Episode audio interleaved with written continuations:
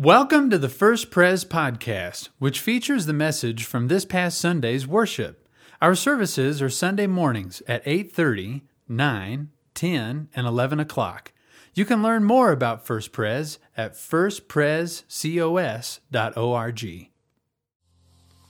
Good morning, church. How are y'all? Did you have a good Christmas? Well, for those of you who don't know me, my name is Lydia Lockhart. I'm the pastor of mission engagement here at First Pres. I have the privilege of getting to connect with our partners globally in four different countries, as well as locally with 20 different nonprofits here around our city. And I'm really excited to get to bring the Word of God to us this morning. Before we do, let's uh, just come before the Lord in prayer. Dear God, um, we thank you so much for your Word. We thank you that even though it's an old book, it still speaks to us today. And so we pray, God, would you speak a fresh word to each of us today? God, touch our hearts, um, speak to us in the ways that we need to hear from you. Uh, Lord, I pray that you get me out of the way and that your voice would come through loud and clear. In your name we pray. Amen. Amen. Well, some of you guys know I went to Fuller Seminary in California and that is located near LA. And so sometimes, as I was walking down the streets of Pasadena, the smaller town where I lived, I would see famous people walking around. That was totally new experience for me, being someone from a small town in Texas. So one time I was walking down the street, and I remember looking and then doing a double take, going, "Oh my gosh, that was Shia LaBeouf," and um, and and he was, and he was just wearing jeans, t-shirt like that. Not exactly from that day, but but looking just like that, right? Like an average person just walking down the streets of Pasadena. Um, and another time, I was in a coffee shop with a friend of mine, Becca, and we were studying for our seminary classes together, uh, working diligently. I had my specialty coffee drink with me. It was a great time. Anyways, so focused in on that. And then Becca looks up and she's like, Oh my gosh, isn't that Joel from Parenthood? And me not having seen Parenthood before um, was like, Where? And I looked where she was pointing, and I was trying to like look for a famous looking person, um, but to no avail. Like I couldn't distinguish. Uh, like no one stuck out to me. Um, and so I did a quick Google search, Joel Parenthood, um, and came up uh, with the uh, the actor's name, uh, Sam Jaeger. And I was like, okay. So I looked and I was like, oh my gosh, that's totally him. And so we um, then, of course, we start talking like, okay, well, what do we do? And um, I knew that my mom was a really big fan of Parenthood, and so I was like, oh, it'd be so fun if I got a picture with him. So I was thinking, okay, wait, so how do I like approach him? You know, I mean, it's not every day you meet a movie star, right? So I'm like, you know, I'm a natural extrovert, so clearly I just walked up. No, I was completely terrified. I was like, so awkward, like more awkward than I've ever been meeting anyone. And I was just like, how do you even like start the conversation? like, oh, you're famous, right? Like, you know, how do you how do you even start that? So we're talking, and I was like, Becca, come with me, like help help me, you know? And she's like, no, no, no, like you can do that, but I'll I'll come next to you for a little bit, and then I'll just wait kind of in the background. and then, you know, if you need me, if you're ready to take that picture, I'll I'll have my camera ready. I was like, okay. So I like gain, like gather up like all the courage that I can muster, and I walk up to him, just like, "Hi, you're Sam Jaeger, right?" And to my surprise, he said, "Yes, I am." I was like, "Wow." um, and then we just started chatting, and it turns out he's a really friendly guy, super kind, and um, he was probably used to that. He seemed very comfortable being recognized as a famous person. Um, and then at the end, I was like, "You probably get this a lot, but." My mom's a huge fan of your show. Could I get a picture with you? And thankfully, my friend comes out from the shadows, snaps the picture. So I got that as proof that I met him. Um, and I think, you know, we look kind of good together, right? But anyways. uh, turns out he's married, so.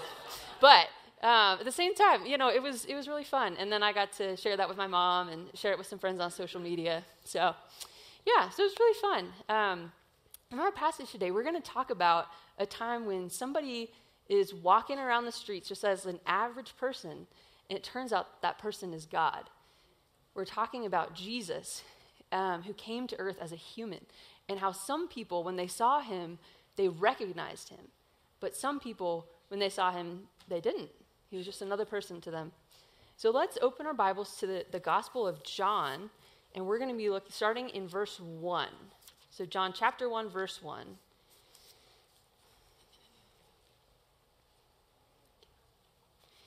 In the beginning was the Word, and the Word was with God, and the Word was God.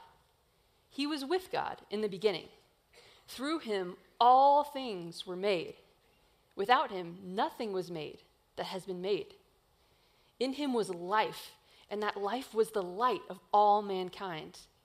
The light shines in the darkness, and the darkness has not overcome it. There was a man sent from God whose name was John. He came as a witness to testify concerning the light, so that through him all might believe. He himself was not the light, he came only as a witness to the light. The true light that gives life to everyone was coming into the world. He was in the world, and though the world was made through him, the world did not recognize him. He came to that which was his own, but his own did not receive him. Yet to all who did receive him, to those who believed in his name, he gave the right to become children of God. Children born not of natural descent, nor of human decision or a husband's will, but born of God. The Word became flesh and made his dwelling among us. And we have seen his glory, the glory of the one and only Son who came from the Father, full of grace and truth. This is God's word. We're grateful. Amen. So, John, writing this gospel, he was a follower of Jesus. And he shares about how God came to earth in human form the creator of the universe, the all powerful, all knowing God, limited himself to a human body. And he took on the flesh and blood, the form of a man, and, and became a human. Sometimes I think in church we kind of brush past that. I'm like, oh yeah, Jesus God. No, like the God of the universe became a human. It's incredible um, one author, Eugene Peterson, in his version of uh, this text, John 1:14, puts it this way: "The Word became flesh and blood and moved into the neighborhood." It's an interesting uh, phrase. I heard a, oh, the Word became flesh and blood and moved into the neighborhood. That makes it kind of feel a little more personal, right? Like the neighborhood. I wonder if God were to show up in our neighborhood, would we recognize him? God just came wearing jeans, hanging out in a coffee shop. Would we, would we recognize, like, oh my gosh, that's God? we'll be exploring that question today. If God were to show up in our neighborhood, would we recognize him? Karl Barth is an influential scholar in the Reformed tradition, which is where our church has its heritage. And he talked about how God um, decided to be for humanity in Jesus Christ. That before the foundation of the world, before anything ever happened, before the world was even created, God chose to send Jesus for us because he wanted to be for humanity. He knew that humans were going to have problems, they were going to fight, they were going to argue, they were going to tear each other apart. But he said, No, I'm going to come. I'm going to be for humanity. I'm going to come in flesh and blood, a body, and I'm going to come into their world. So, that, in a sense, Jesus is God's pro humanity statement, right? The Word become flesh. He's that embodiment of God being for humanity. And it's amazing because God could have been content to stay up in heaven, right? And kind of like tell different people what to do and just make things better, right? But he said, No, I'm not a God who is aloof from your pain, from your suffering, or from the joys of human life. I'm going to come into earth and I'm going to walk and I'm going to get blisters on my feet and I'm going to get sweaty and I'm going to have to use the bathroom and I'm going to get a sore throat and right? Like all of the human experiences that we experience he's going to enter into that. And even relationships too right? He's going to have friends and you know one of his friends even betrayed him one of his best friends. And so god is not a god who who distances himself from our experience of life but he enters in, he draws near. And um, this is the God who entered into humanity in Jesus Christ. So John uses poetic language. He talks about the word. Did you guys notice how that was repeated over and over? The word. The word. That is his, um, the metaphor he uses for Jesus. He says the word always existed with God, right? And that word was God. And right, we don't have time to get into the Trinity and how all that works, but Father, Son, Holy Spirit, God, Jesus, and the Holy Spirit, um, eternally existent, right? Always there. And um, and he was existed with God, was God. And in verse 14, we see that this word became flesh and blood human, moved into the neighborhood of our world.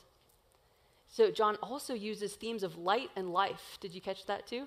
Light and life to describe who Jesus was. Verse uh, John chapter 1 verse 4 says in him was life and that life was the light of all mankind. So Jesus was life. What does that mean? Well, when you look at Jesus, you see real life. You see real human life, right? You see kindness and goodness and justice and gentleness and mercy on display, right? You see Jesus coming and preaching good news to the poor, right? Healing people who are sick, setting free people who are oppressed, welcoming in those who were on the outside, who were marginalized, who were disliked by their community, bringing them in and including them, right? That is who Jesus is. That's the way of life that Jesus came to show and bring. And some people, when they saw that light, they recognized, they put the pieces together and realized, oh, that's God, right? They recognized him. Remember my friend Joel, a buddy I got the picture with? I didn't recognize him at first. Why? Because I had never seen the show Parenthood. So when I look in a crowd of people, I don't like automatically recognize it, right? But my friend Becca, she had seen the show, she's a big fan, and so when she saw it, him in person in real life she's like oh my gosh that's joel. That's the one that i know from the show right? She had this prior concept in her mind. And so john the author of this gospel was like my friend becca was for me.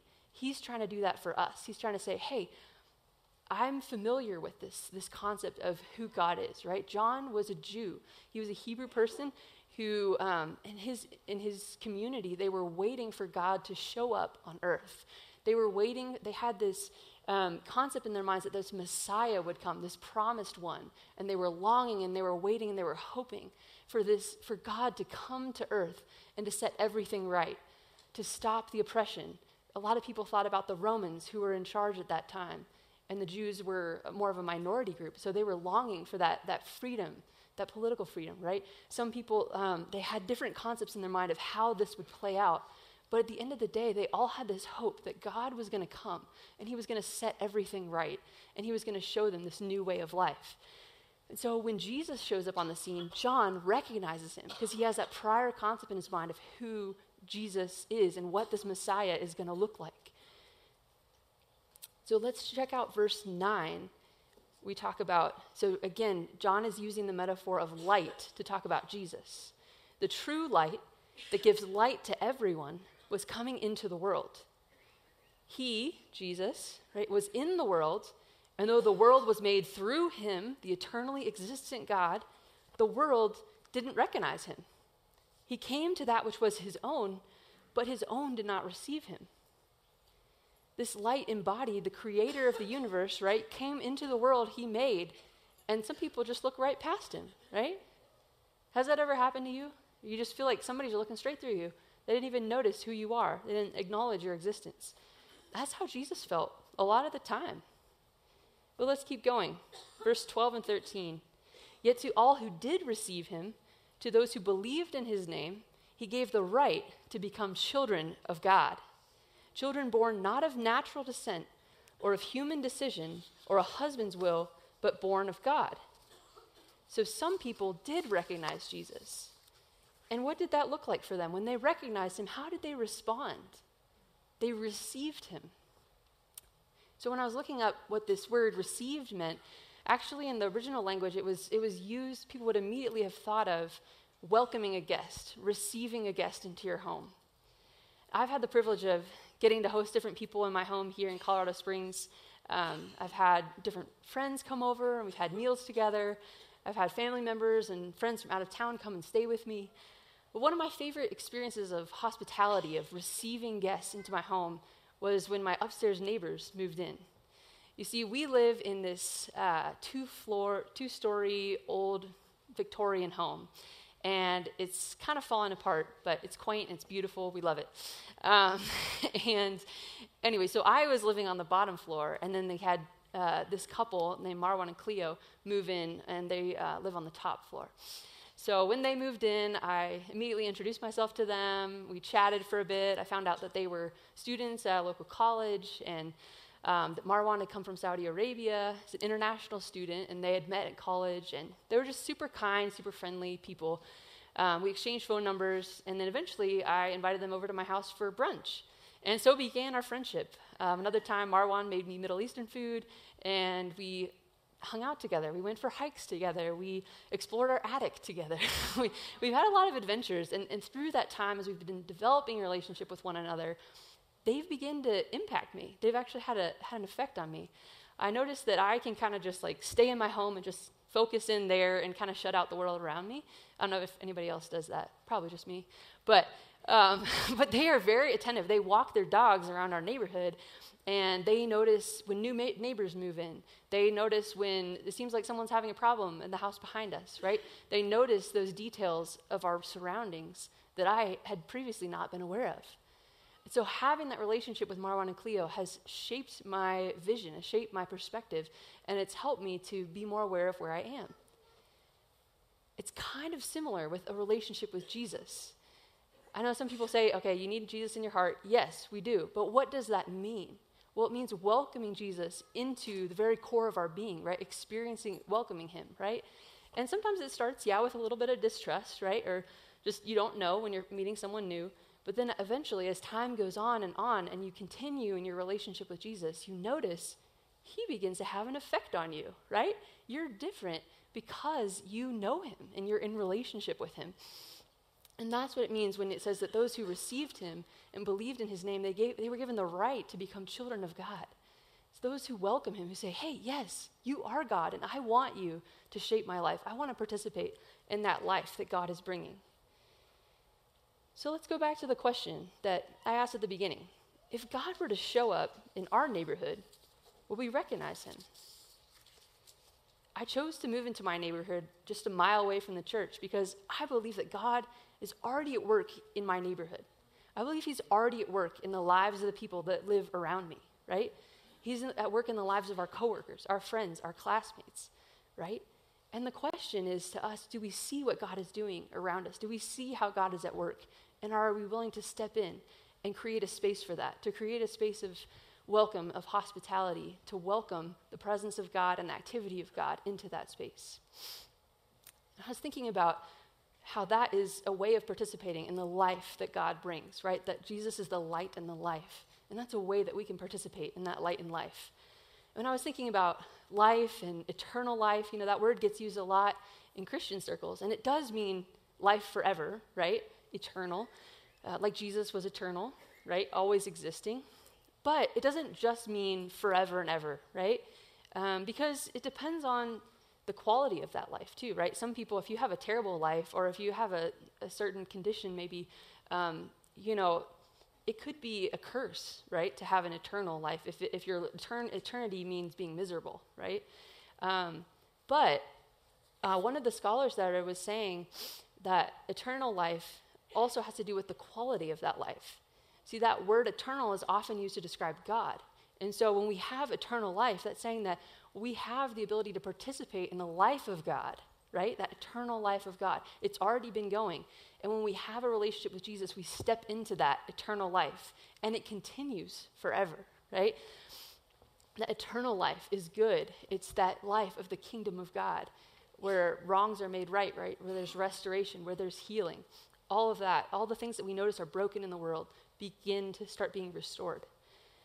And I know that just on my own, I don't naturally live into that all the time, right? Sometimes um, I'm not always kind or joyful or generous, right? Sometimes I can be a real pill to be around.